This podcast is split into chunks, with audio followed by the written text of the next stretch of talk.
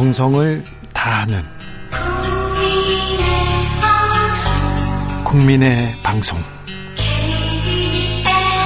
KBS 주진우 라이브, 그냥 그렇다고요. 주진우 라이브 함께하고 계십니다. 라디오 정보센터 다녀오겠습니다. 정한나 씨. 마키님께서 오늘 가상화폐 제대로 공부 좀 하나요? 네, 제대로 공부하겠습니다. 저도 지금 적을 준비를 하고 있습니다. 그러니까 기대해 주십시오.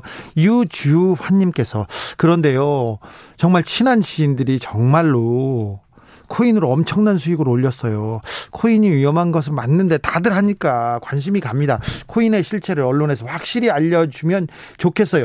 네, 그렇다면 잘 오셨습니다. 저희가 한번 잘 공부해 보겠습니다. 김성수님은, 사무실 동료가 재택근무해서 혼자 라디오 듣고 있습니다. 가상화폐는 그 자체로 가상입니다. 아무런 가치가 없는 것이라고 봅니다. 블록체인 기술이 유용한 것과 암호화폐는 아무 상관없는 것입니다.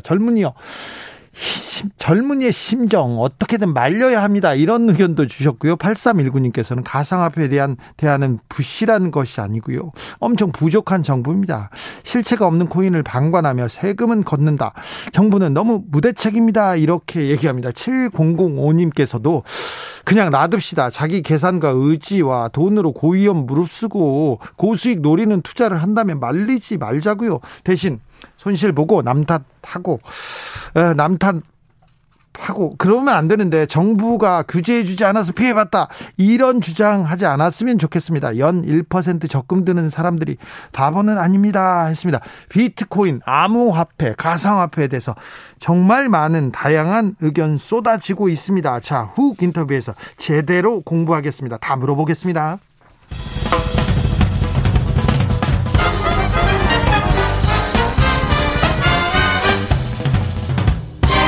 훅 인터뷰. 모두를 위한, 모두를 향한, 모두의 궁금증 훅 인터뷰. 요즘 언론에 무슨 코인이다 무슨 말이 많아요. 코인도 왜 이렇게 많은지요, 복잡하고요. 그런데 하루에 오가는 돈이 무려 20조 원이랍니다. 20조 원. 이른바 코인 광풍, 가상화폐 열풍 뜨거운데요. 은성수 금융위원장이 가상화폐 잘못된 길이다, 이 발언하면서 코인 시장에 기름을 부었다고 합니다. 2030 세대들은 화가 났어요. 청년들을 가상화폐 내몬 게 누구냐, 가상화폐 가치 없다며 왜 세금은 떼냐, 이렇게 해서 반발하고 있는데, 자, 가상화폐 시장 전문가 하나하나 짚어보겠습니다. 코인에 대해서 가장 깊이 있는 글을 쓰셔서 저희가 모셨습니다. 김병철 코인데스크 코리아 편집장, 안녕하세요. 네, 안녕하세요. 자, 가상화폐 열풍 뜨겁습니다. 비트코인만 알고 계신 분들도 있는데 가상화폐 투자 열풍, 우리나라만의 현상은 아니죠? 네, 이게 가상화폐 투자 열풍 우리나라에서만 벌어지는 건 아니고요, 전 세계적인 현상입니다. 네, 그런데요, 암호화폐, 가상화폐, 가상자산, 코인 용어도 지금 혼용되고 있어요. 네. 이 개념이 좀 다른 건가요? 동일한가요? 개념은 같고요. 흔히 이제 코인이라고 하는데, 네, 아직 이 가상자산이 세계적으로 용어가 정립되지는 않았어요. 그래서 법적으로 국내 용어는 가상자산이고요. 예. 이제 저희는 블록체인 매체이다 보니까 이게 암호화 기술을 활용한 이제 코인이다 해서 암호화폐라고 부르고 있습니다. 네. 편집장이 최근에 가상화폐 시장에 대해서, 가상화폐에서 일단 가격이 폭등하고 있어요. 네. 폭등하는데 또 투자자 보호 장치는 없다, 이런 우려도 있는데, 네네, 이 우려는 현실적인 건가요?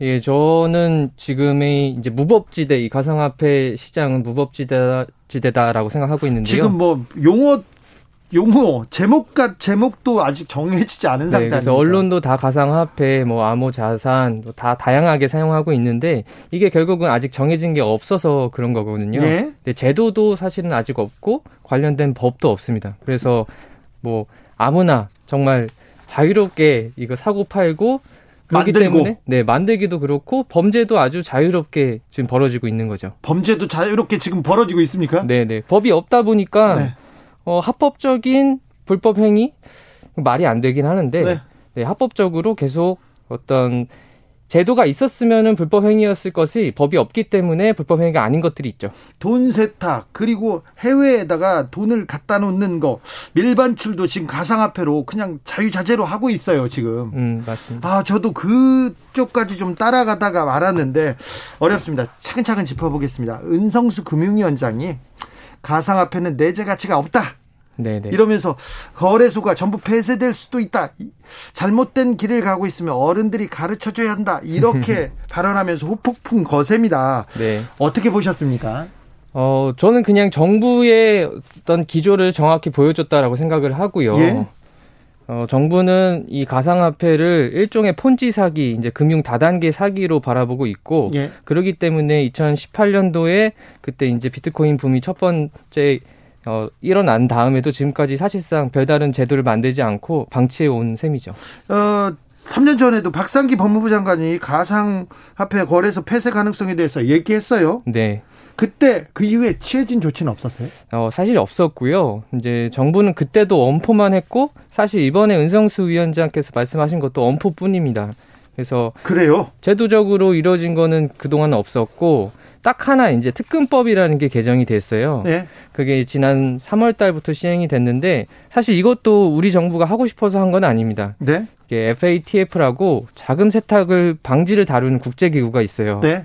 거기서 한국도 회원국인데, 전 그 회원국들은 다 이거를 법 개정을 해라라고 권고를 내려서 한국도 최근에 한 겁니다. 네, 특금법은 특정금융정보법입니다. 6855님께서 아니 부동산 투자했다가 손해보면 정부가 책임져주나요? 왜 자꾸 코인은 정부가 책임지라고 하나요? 이런 의견 주셨고, 6437님께서는 비트코인으로 회사 근무가 안 돼요. 진짜 잘 생각해 봐야 됩니다. 손실도 엄청 큽니다. 이런 의견도 주셨어요. 네. 질문하는 분도 많은데요. 4445님께서 질문을 던지셨네요. 코인은 결국 내가 산 것보다 비싸게 사주는 사람이 있어야 수익이 실현할 수 있다고 들었는데 맞는 말인가요? 그렇다면 코인은 투자보다 좀 투기에 가깝다고 할 수 있네요. 이게 다단계 같기도 하고요. 이 질문은요? 저는 아까 질문에서 이제 정부가 손실을 책임져 달라 네. 이런 거가 사실은 손실을, 그러니까 정부가 책임지라는 게 손실을 책임지라라는 얘기는 아닌 것 같아요. 네. 그러니까 투자는 본인이 자신의 판단에 의해서 하는 거기 때문에 본인이 투자해서 손실을 보면 본인이 감당을 해야 되는 거죠. 네. 다만 이 시장에서 이루어지는 불공정 행위나 불법 행위가 있으면 이런 것들을 제도로 좀 막아야 된다라는 생각이 있고요. 네. 그리고 마지막 질문 이제 4단계나 어떤 사기가 아니냐. 네? 실제 그런 부분도 있습니다. 그렇죠. 네. 그런데 지금 연루된 코인들도 있고요. 그래요? 김치 프리미엄이란 말이 돌면서 지금 국내가 가상화폐가 비싸기도 하고 거래 규모도 엄청나다고 하는데, 세계적인 상황하고 이렇게 비교해 볼 때 네. 우리나라 상황은 어떻습니까? 사실 정확한 통계는 아직 없는데요. 네. 근데 다만 이제 한국의 코인 투자 이 시장이 상당히 큰 건 맞습니다. 그래요? 이게 지금 18년도에는 달러, 엔화, 그 다음에 원화가 이 비트코인을 사는 법정화폐 중에 3위를 하기도 했었고요. 네. 지금도 굉장히 많고. 전 세계적으로요? 세계적으로 한국이 꽤 이제 코인 투자를 많이 하는 나라 중에 하나죠. 네. 손에 꼽히고요. 근데 한국 시장의 특징은 이제 비트코인 아닌 알트코인을 많이 투자하는 사람이 많은 게 특징입니다. 알트코인은 뭡니까? 그래서 크게 비트코인과 그 외의 알트코인으로 나누는데. 네. 그러니까 비트코인이 아닌 코인들은 다 알트코인인 거죠. 네. 지금 세계적으로 그 거래소에서 상장돼서 유통되는 코인이 한 9,000개? 9,000개요? 혹은 1만 개 정도 되는데 네.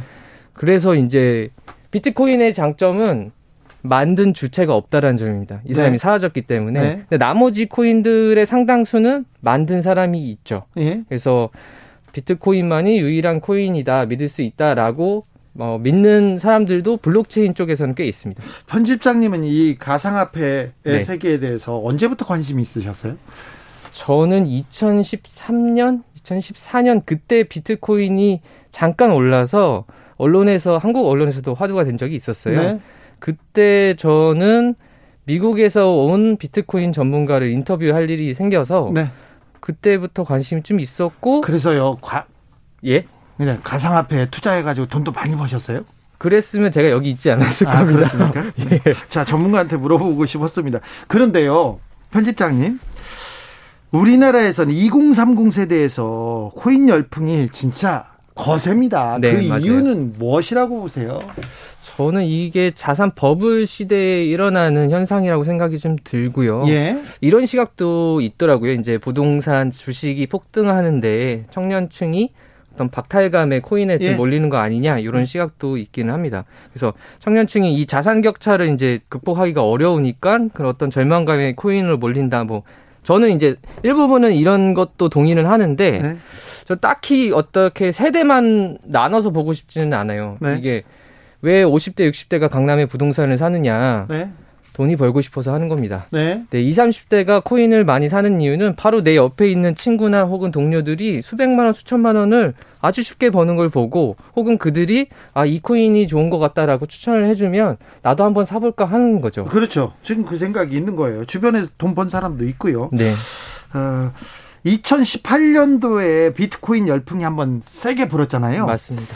뜨겁게 불었다가 갑자기 대폭락했어요. 네네. 근데 그때 상황하고 지금 상황은 어떻습니까? 좀 비교했을 때? 상당히 뭐 다른 점이 여러 가지 있는데요. 네. 일단은 가격이 달라요. 그때 최고점이 한국 돈으로 2,600만 원입니다. 아, 네. 근데 뭐 지난달까지 그 지금 8천만 원까지 올라갔다가 지금도 한 6천만 원 수준이거든요. 네.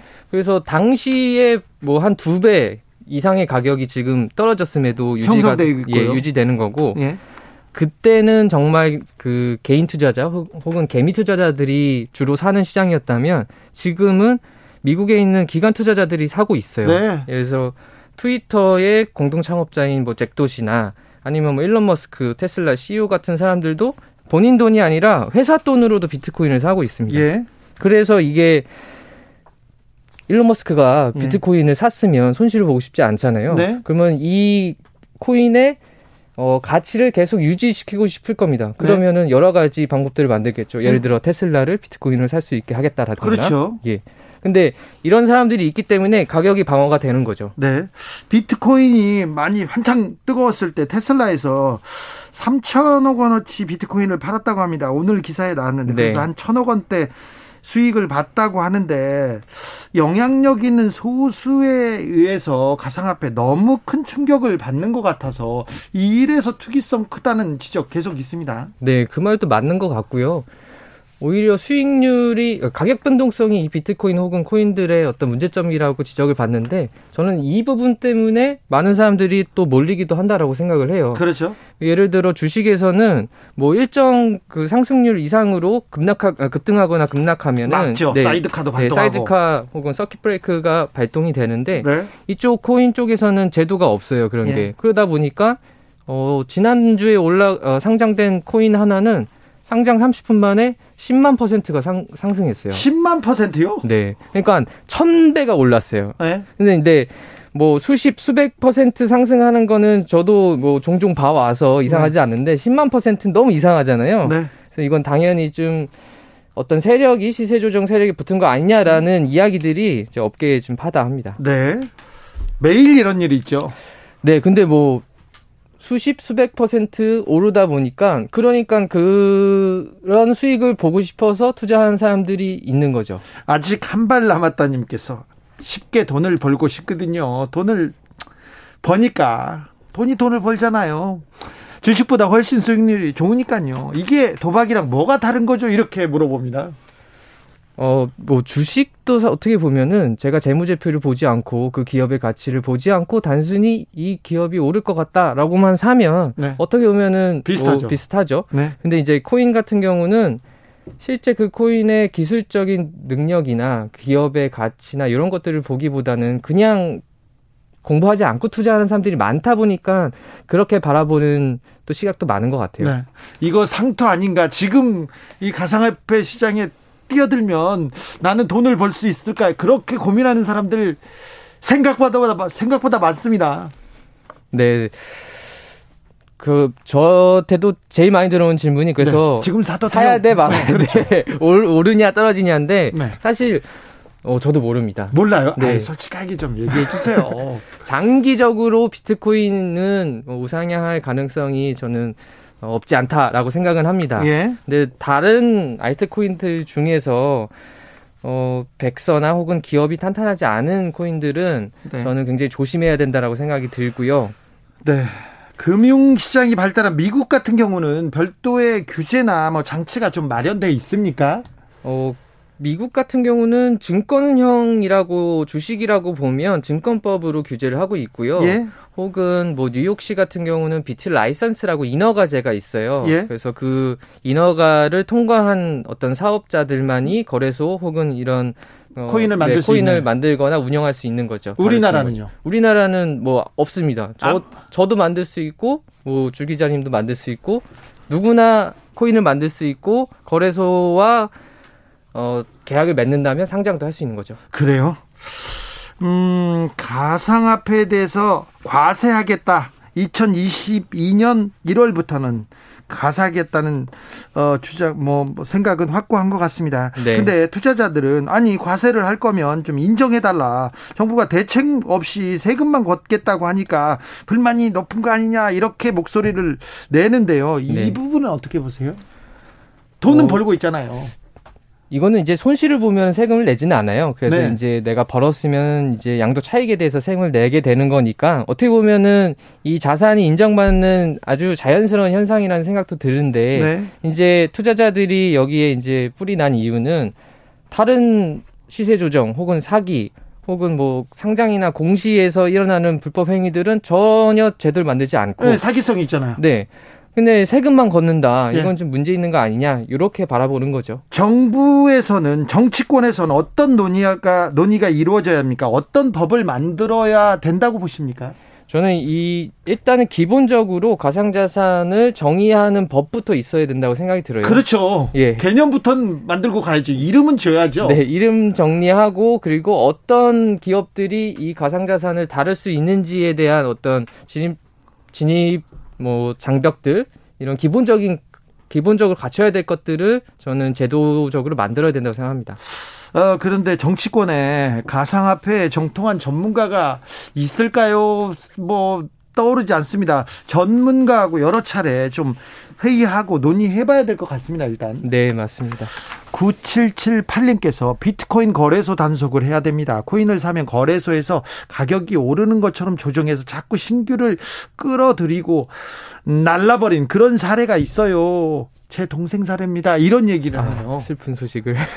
실제 먹튀하는 거래소들도 분명히 있습니다. 네. 근데 지금은 누구든 진입할 수 있으니까 먹튀하는 것도 자기 마음대로 할 수 있는 거예요. 그렇죠. 가상화폐 거래소 문제는 들여다봐야 할 것 같습니다. 네. 국내에서 지금 운영 중인 가상화폐 거래소는 몇 개나 됩니까? 이것도 통계가 없는데요. 네. 아니 정부에서도 자기들이 통계가 없다라고 하고 네. 담당하는 주무부처도 아직 명확하지 않다 보니까 네. 근데 이제 대략적으로 한 100여 개 정도로 추정을 하고요. 거래소만 100여 개예요? 예전에는 훨씬 많았고요. 그래요? 네. 근데 이 100여 개 중에서 지금도 제대로 운영하고 있는 곳이 몇 개나 될지는 저도 정확히 모르겠습니다. 그래요? 편집장님도 모르면 그 중에서 실명 인증을 하는 곳은 또 손에 꼽힌다면서요. 네. 이게 은행의 은행과 실명인증 계정 서비스 계약을 맺은 곳인데요. 그 거래소는 총 4개고요. 업비트, 네. 빗썸, 코인원, 코빗 이 4군데가 있고 나머지 거래소들은 그 은행에 있는 기업의 법인 계좌를 통해서 원화를 입출금 받는 형태입니다. 네. 아니 거래소에서 거래소를 믿을 수가 없으면 어떻게 그걸 사나요? 허위 공시하고 약간 조작하고 그럴 수도 있잖아요. 그런 문제가 지금 벌어지고 있죠. 예, 이런 문제들이 곳곳에서 좀 벌어지고는 있어요. 그러니까 모두가 사기를 친다라고 볼 수는 없는데 사실 네. 검증할 수 있는 제도가 없다 보니까 거래소가 상장 혹은 공시에서 문제를 일으켜도 아무도 들여다볼 수 없는 거죠. 아무도 안 들여다보고 있으니까. 오늘 이런 뉴스가 나왔어요. 거래소가 해킹당해서 투자한 가상화폐가 사라졌다. 네.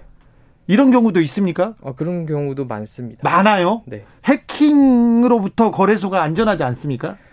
거래소는 해킹당할 수 있죠. 그래요? 네.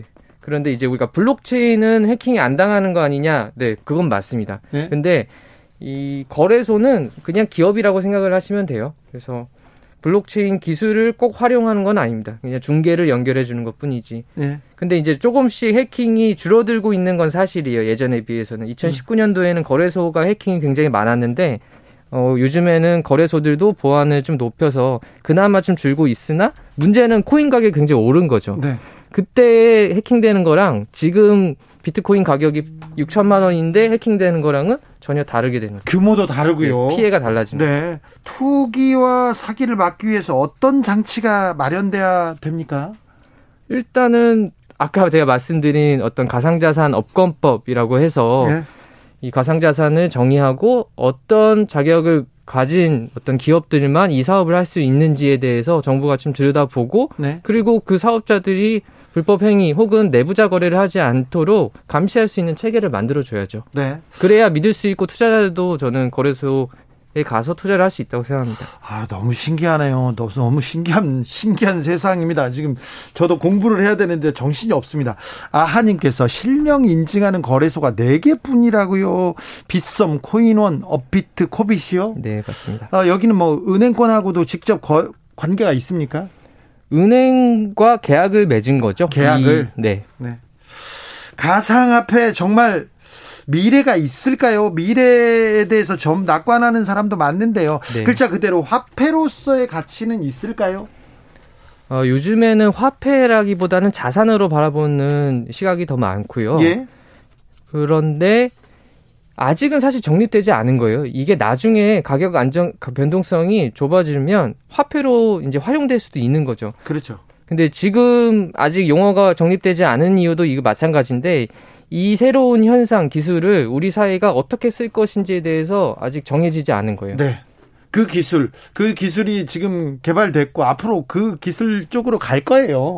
앞으로 모든 산업은 다 점점 디지털로 흐를 거라고 생각이 들고 결국은 네. 지금도 우리가 신용카드로 결제를 하듯이 네. 결제 혹은 어떤 투자나 이런 것들 다 디지털화 될 겁니다. 네. 사실은 이 블록체인이나 이 지금 가상화폐도 다 이 디지털화 되어가는 그 과정 속에 있는 거라고 생각이 들어요. 지금요? 예. 아, 네. 아, 무슨 말인지 조금 한 좀 1% 반짝하는 것 같습니다. 김종국님께서 선진국에서는 비트코인으로 세계 자본시장을 장악해 가는데 우리나라는 뒤로 가고 있어요. 얘기합니다. 정부가 발빠르게 정책을 좀 마련해야 하는 것은 분명합니다. 네. 네. 비트코인으로 세계 자본시장을 다른 나라에서는 장악해 갑니까? 우리 국민들이 아니 우리 젊은 사람들이 우리 시민들도 굉장히 열심히 하고 있는 것 같은데요. 굉장히 열심히 하고 있습니다. 그런 면에서 보면 네. 시민들은 그래요. 그 세계 가상화폐, 암호화폐 시장을 우리나라 사람들이 좀 주도할 수도 있을까요? 그러면? 근데 이제 채굴에서의 문제가 있어요. 이제 비트코인을 네. 채굴한다고 하잖아요. 네. 그거는 생산성이 맞으려면 전기료가 싸야 합니다. 네. 그래서 대부분 중국이나 혹은 뭐 미국의 수력발전소 옆에서 하는데 한국은 전기료가 그렇게 싸지 않기 때문에 네. 사실은 생산하는 채굴이 많지는 않고 네. 어떤 투자나 이걸 관련된 유통 시장은 굉장히 넓은 거죠. 3012님께서 여러분 블루마블 하세요. 블루마블 하라니까요. 코인 그거 왜 해요? 그렇습니다. 마지막으로 네. 지금 투자해볼까? 조금 배워볼까? 그렇게 생각하는 사람이 있습니다. 주의해야 할 점이 있으면 뭐라고 얘기해 주시겠어요? 첫째는 네. 비투는 하지 말아달라라고 제안하고 싶고요. 빚을 내가지고 투자는 하지 말라? 네. 맞습니다. 그리고요? 그리고는 투자는 본인의 책임하에 하는 거기 때문에 네.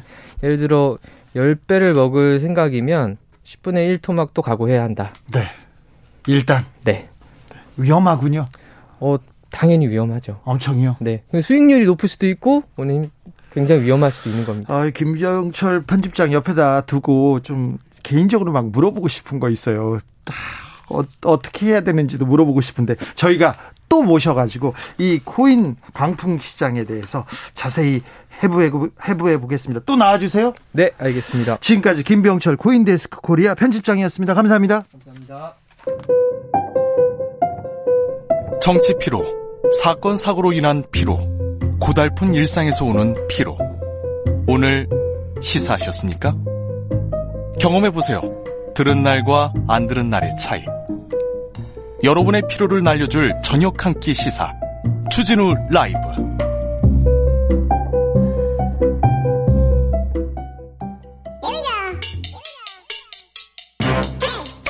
향한 진지한 고민. 기자들의 수다. 라이브 기자실을 찾은 오늘의 기자는 은지옥이요. 시사인 김은지입니다. 은지 기자, 네. 코인 해요?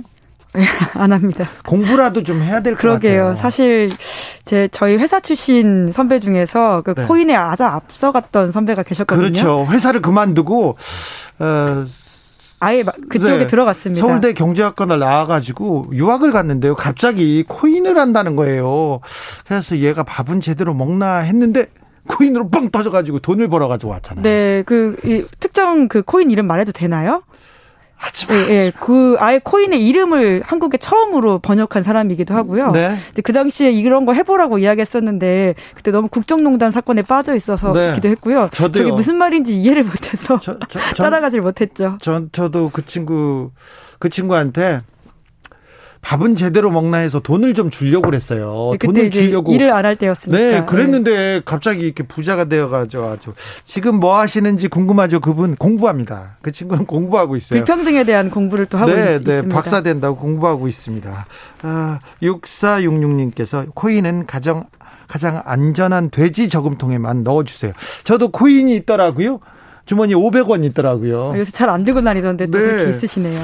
그렇습니다. 죄송합니다. 넘어가 볼까요? 오늘 준비한 첫 번째 뉴스는요? 네. 서울이 아닌 지역구 국회의원이 10명 중 4명이 서울에 부동산 가지고 있다. 이런 보도가 나왔습니다. 아, 그러니까 다른 지역에 살면서 서울에 집이 있다는 거죠? 네. 그렇습니다. 한겨레신문의 오늘 아침 보도인데요. 네.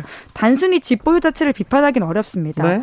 아무래도 지역구 국회의원 하지만 해당 지역에서 선출된 헌법기관이잖아요. 네. 그런 점에서 그 지역에 대한 무게감이 남다르다고밖에 볼 수 없는데요. 네. 저도 고향이 울산이거든요. 네. 만약에 제가 살고 있는 고향의 국회의원이 다른 지역에 거주하면서 여기를 왔다 갔다고 한다면 좀 실망할 것 같긴 합니다. 네. 왜냐하면 자산 가격뿐만이 아니라 교육 등 다양한 지표들이 점점 더 지방과 서울 사이에 커지고 있잖아요. 네. 그런데 우리 지역 국회의원조차 여기 안 산다. 이렇게 하면 그게 주는 시그널이 사실 좀 꽤 크다라는 느낌이 드는데요. 네. 지역구를 기반으로 둔 국회의원들이 실제로 서울, 그것도 땅값 비싼 강남 3구에 집이 있다.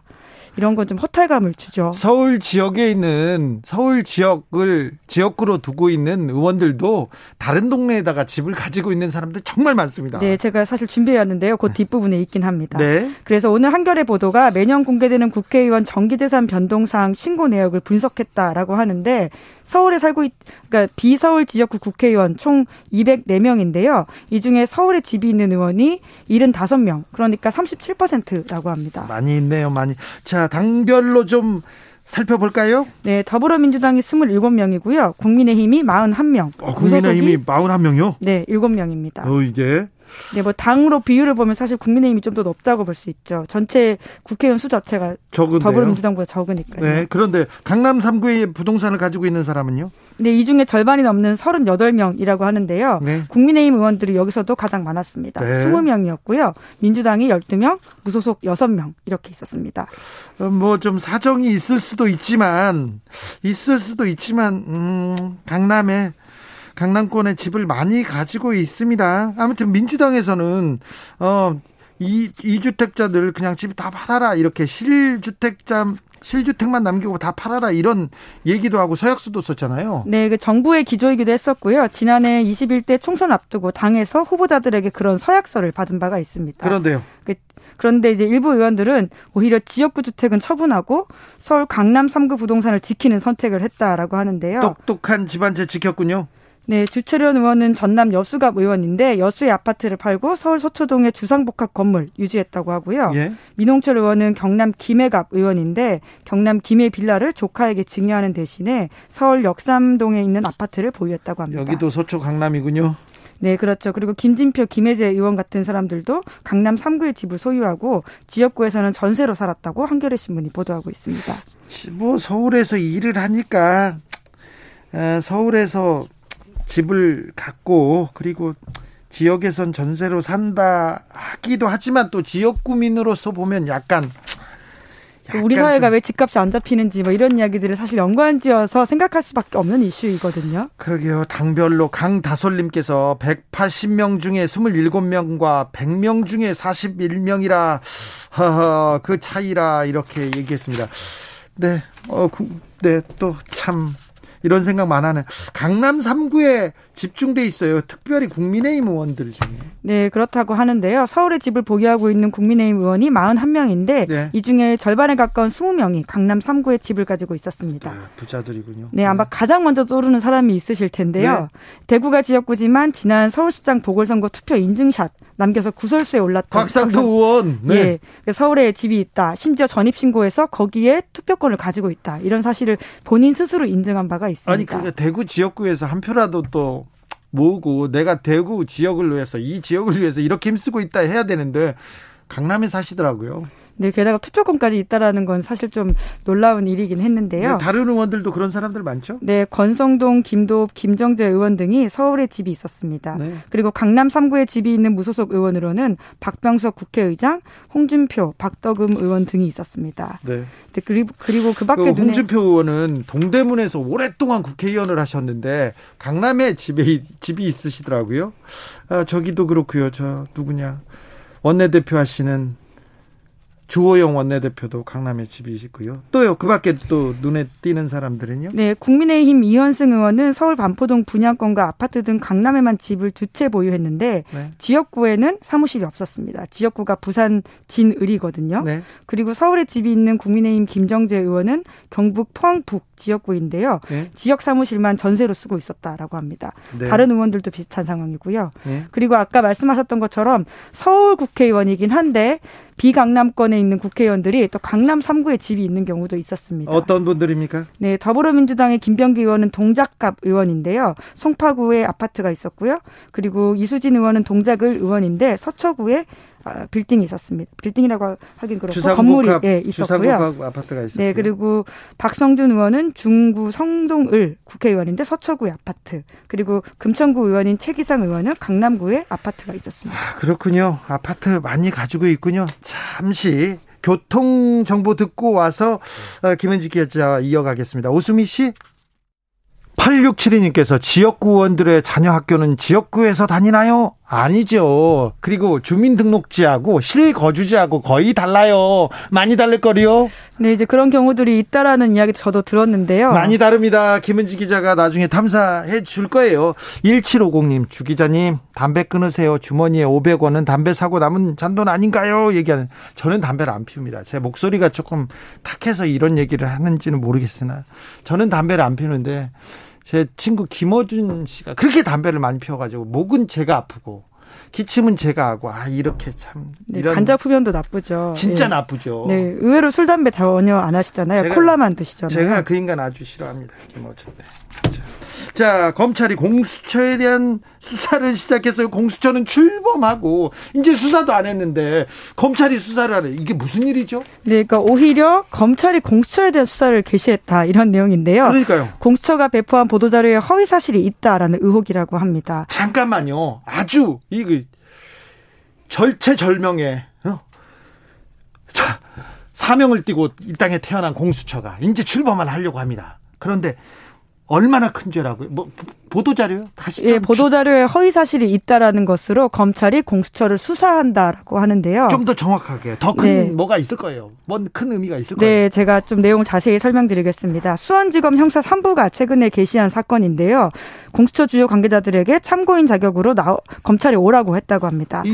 심지어 김준욱 공수처장도 수사하겠다고 계속 얘기하고 있지 않습니까? 네, 관련 보도자료가 이성윤 서울중앙지검장 관련된 것인데요. 네. 공수처가 지난 3월 7일에 이성윤 지검장을 면담하는 과정에서 김진욱 처장의 관용차를 사용하게 한 바가 있습니다. 네. 이게 논란이 된 사건이긴 했는데 비판도 있었고요. 비판 받을 만합니다. 이거는. 네, 그래서 공수처가 당시에 보도자료를 냈는데 네. 청사 출입이 가능한 관용차 2대 중에서 한 대가 피의자 호송용으로 뒷좌석 문이 열리지 않아서 어쩔 수 없이 다른 걸 이용했습니다. 했다 이런 취지의 이야기였거든요. 좀 궁색한지다만 해명을 했군요. 네, 근데 이제 실제적으로 이제 개조 차량이 아니라 일반 차량이었다 이런 비판이 나오면서 네. 이 사실관계가 틀렸다라는 거죠.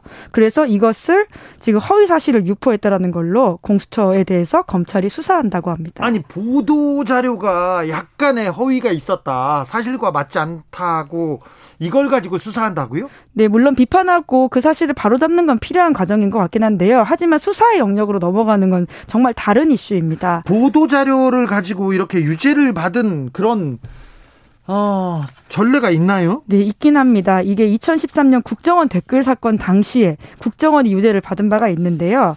그 당시에 국정원이 댓글 활동이 정상적인 사이버 심리 전이다, 이런 보도자료를 낸 적이 있는데, 그때는 거짓말이 허위사실이 명백했고 이거는 국가의 중요한 범죄였지 않습니까? 국정원이라는 국가의 정보를 다루는 데에서 이런 나쁜 짓을 하고 있었으니까요. 네, 그래서 법조인들 사이에서도 이런 지적이 나오고 있는데요. 보도자료로 적극적으로 허위사실을 유포하는 것과 일부 사실을 누락하거나 밝히지 않은 건 다른 문제다, 이런 논리라며 검찰이 이제까지 냈던 수많은 수사 결과 발표들이 있거든요. 검찰도 그렇고 경찰도 그렇고 결과적으로 틀린 내용들이 있기 때문에 그럼 그것도 수사해야 되는 거 아니냐, 이런 지적이 나오고 있습니다. 아, 참 공수처에서 이제 출범해서 수사를 시작하지도 않은데, 근데 공수처에서는 수사 정보 누설과 피의 사실 공표 문제를 지금 심각하게 논의하고 있어요. 네, 이제 내부 워크숍에서 그런 이야기를 했다고 하는데요. 이제 과거에 검찰이 주로 비판받았던 사실들이었거든요. 이런 것들을 공수처는 어떤 식으로 다룰지 좀 논의하면서 이것들을 이야기하고 있다라고 합니다. 과거에 검사들이 열심히 수사하는 건 그런데 검사들도 허위 보도자료 많이 냈어요. 검사들 거짓말 많이 했어요. 네, 그리고 의도치 않게 틀린 부분들도 분명히 있을 수 있거든요. 의도치 않게, 예, 의도적으로 틀린 부분도 많았어요. 얼마나 눈 감고 검찰이 선택적으로 수사를 하고 선택적으로 정의를 외칩니다. 국민이 전혀 검찰 수사를 공정하지 않다고 생각해요. 그런데 여기서 공수처 미우니까 우리가 수사를 더 할 거야 이렇게 하면서 굉장히 고집을 보이는데 이거는 비판받을 일이 분명한 것 같아요. 네, 공수처 개인의 어떤 공수처에 있는 공직자에 대한 비리 이슈나 이런 것들이 아니라 사실은 이런 이슈, 그러니까 허위 사실이라는 부분으로 수사한다는 것 자체가, 네, 오히려 공수처를 좀 흔들려고 하는 게 아니냐, 이런 뒷말들이 나오고 있습니다. 기싸움하는 거 아니냐. 몇 년 전에 제가 박근혜 오촌들 간의 살인사건을 경찰이 열심히 수사하지 않았다, 이런 얘기를 했다는 이유로 구속영장을 청구했어요. 그러면서 저를 가지고 얼마나 나쁜 언론인이어서는 안 된다면서 뒤에서 브리핑하는 거를 저는 기억하고 있습니다. 그때 감정 때문에 제가 이러는 거 아니에요. 절대 아닙니다. 뭐 감정을 떠나서 그때 수사가 굉장히 부적절했던 건 사실이죠. 당연하죠. 예, 무죄를 받으셨던 사건으로, 네, 알고 있습니다. 선다리님께서 검찰 할 일이 없네요. 할 일이 그렇게 없어요. 민생 고소 사건들 신경 쓰고 해결하라 이렇게 하는데 이제 검찰에서 민생 고소 사건들 해결할 수 없습니다. 그런데 검찰에서 지금 인력 그리고 돈 있잖아요. 예산을 다 가지고 있어요.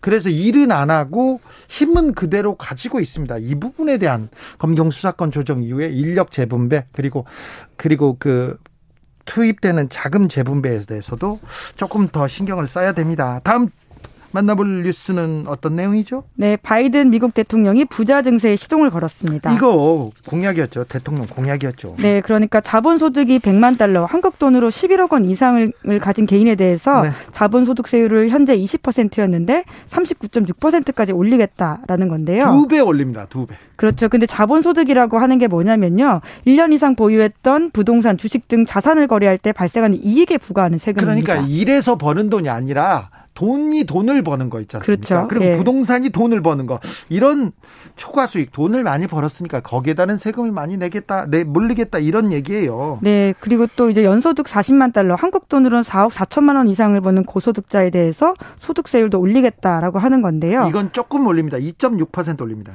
네, 2.6% 포인트라고, 네, 할 수 있는데요. 그래서 이제 미국 백악관에서도 이런 이야기합니다.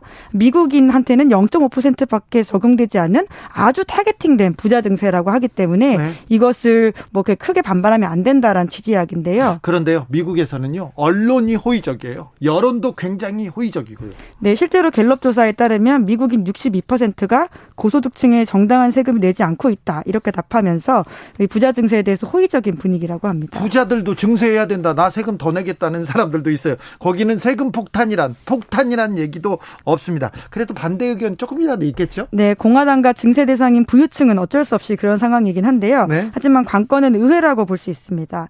왜냐하면 이 의회를 통과해야지 이 법안이 진짜로 움직여서 살아갈 수 있기 때문인 건데요. 네? 하지만 의회 상황이 또 이제 상원은 반반이기 때문에 호락호락하다곤 볼 수 없는데요.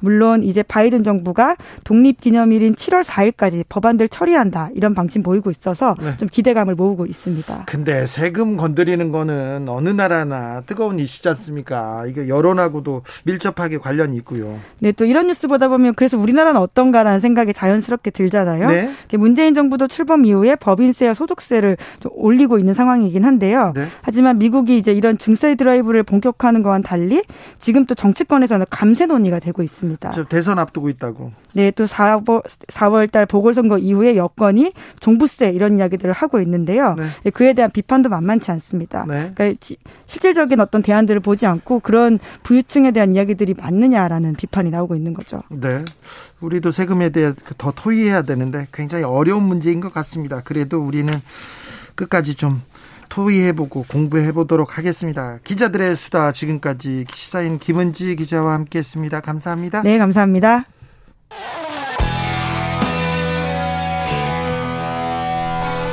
스치기만 해도 똑똑해진다. 드라이브 스루 시사 주진우 라이브.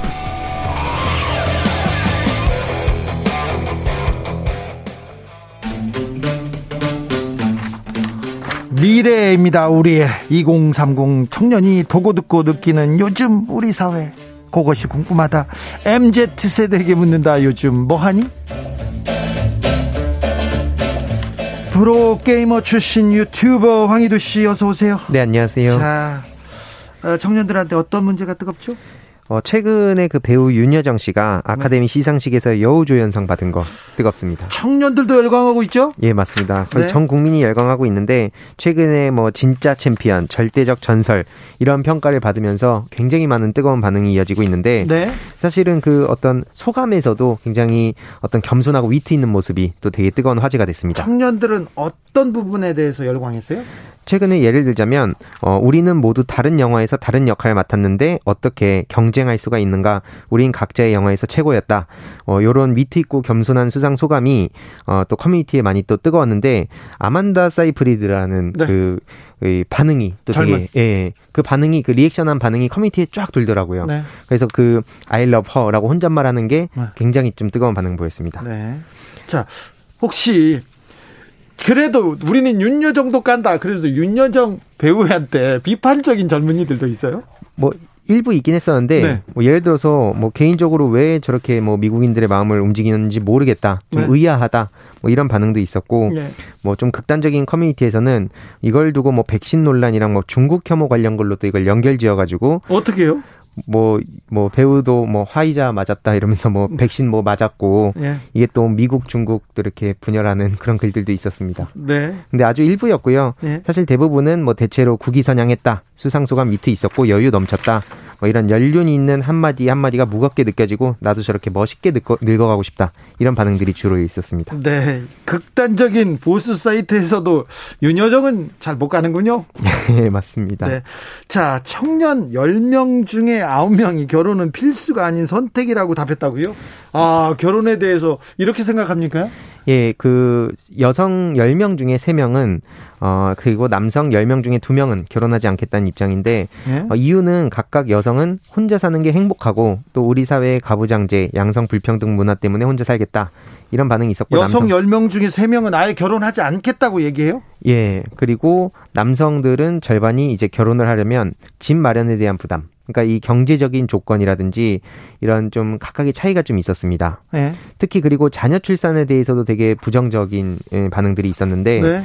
요즘 청년들한테 가장 중요한 거는 일이라고 생각하지 않습니까? 왜냐하면 무한 경쟁의 시대이기 때문에, 그리고 또 노동시장도 굉장히 불안정한 상황인데 이런 상황에 내가 자식을 낳아봤자 결국엔 그들한테 고통을 주는 거 아니냐, 이런 문제들하고 같이 연결이 돼 있는 겁니다. 아, 이런 시대에 자식을 낳아봤자 고통을 준다, 이거 좀 가슴 아픕니다. 기성세대로서 미안하기도 합니다.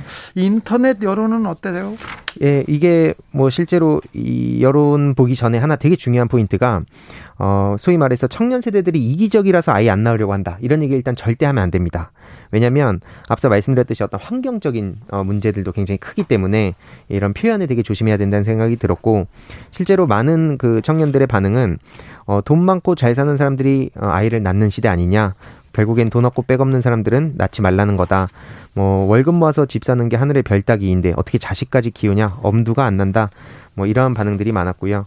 또 이제 청년들이 자주 가는 이런 뭐 앱에서는 결혼을 검색해보면 무려 87,000건 넘는 게시글이 나왔습니다. 네. 거기에 이제 가벼운 연애 고민 상담도 있었고, 더 나아가서 결혼 준비, 시기, 주택 마련, 자녀 문제, 대출 문제 등 매우 현실적인 고민과 위로 글들이 대부분이었습니다. 네. 그리고 또 여성들이 자주 가는 커뮤니티에서는 비용 관련된 글들도 많이 있었는데, 결국엔 지금 내가 결혼을 했더라면 뭔가 지금의 어떤 자유는 없었을 것 같다, 혼자라서 가장 큰 걸림돌이 외로움이라면 배우자, 자식이 있다 한들 안 외로울까, 결국엔 내 자유, 나다움, 이런 나의 시간, 이런 걸 선택하겠다, 이런 반응도 있었습니다. 3012님이 12님께서 한 사람이랑 죽을 때까지 계속 살라는 건 100세 시대의 결혼, 그건 너무나 잔인한 제도입니다. 도대체 왜 해야 하는 거죠, 그걸.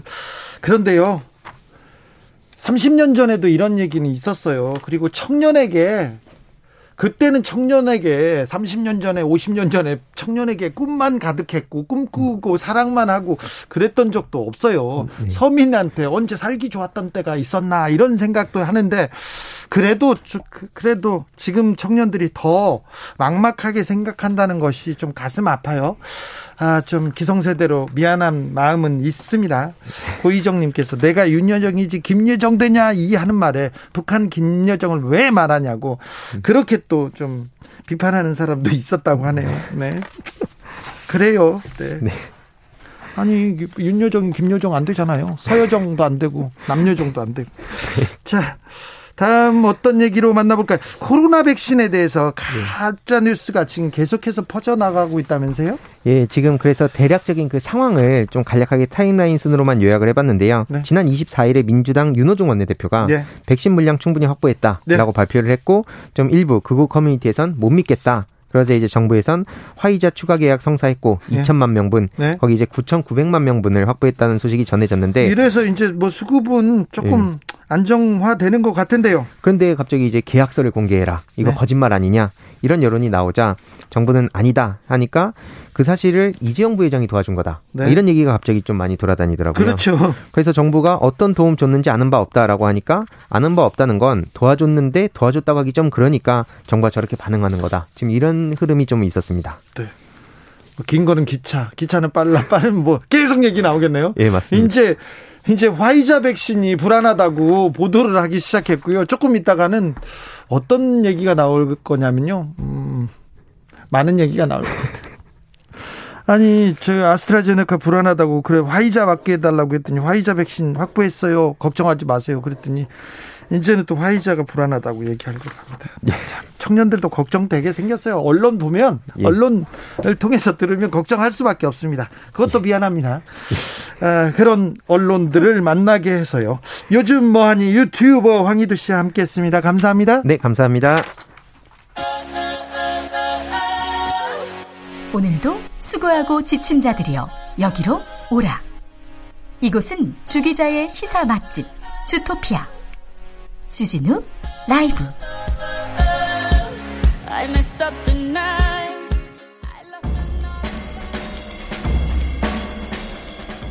느낌 가는 대로 그냥 고른 뉴스, 여의도 주필. 야생 호랑이에 물린 중국인 인터뷰, 먼지도 모르고 물렸다, 연합뉴스 기사인데요. 최근 중국 만주의 한 마을에 야생 호랑이가 자꾸 출몰해요. 그래서 공격을 받은 주민도 있었어요. 리춘샹 씨가 호랑이로부터 공격을 받았을 때 저는 호랑이인 줄 몰랐어요. 그런데 커다란 물체가 와가지고 울고 막 다른 곳으로 가더라고요. 그런데 숭시궈 씨가 나를 돕기 위해서 소리를 지른 후에야 호랑이가 있다는 것을 알고 아이고 정신이 멍해졌어요. 어깨가 조금 아픈데 나중에 보니까 어깨를 물렸더라고요. 봉합수술을 한 뒤 안정을 취하고 있다고 합니다. 완다산, 저기 만주 완다산 지역에 5마리, 6마리 야생호랑이가 서식 중인 것으로 알려져 있는데, 자꾸 지금 그 동네까지 출몰을 하고 있다고 합니다. 출몰을 하고 있다고 하는데, 러시아에서 그리고 중국에서 국경지대에서 활동하는 호랑이 백두산 호랑이지 않습니까?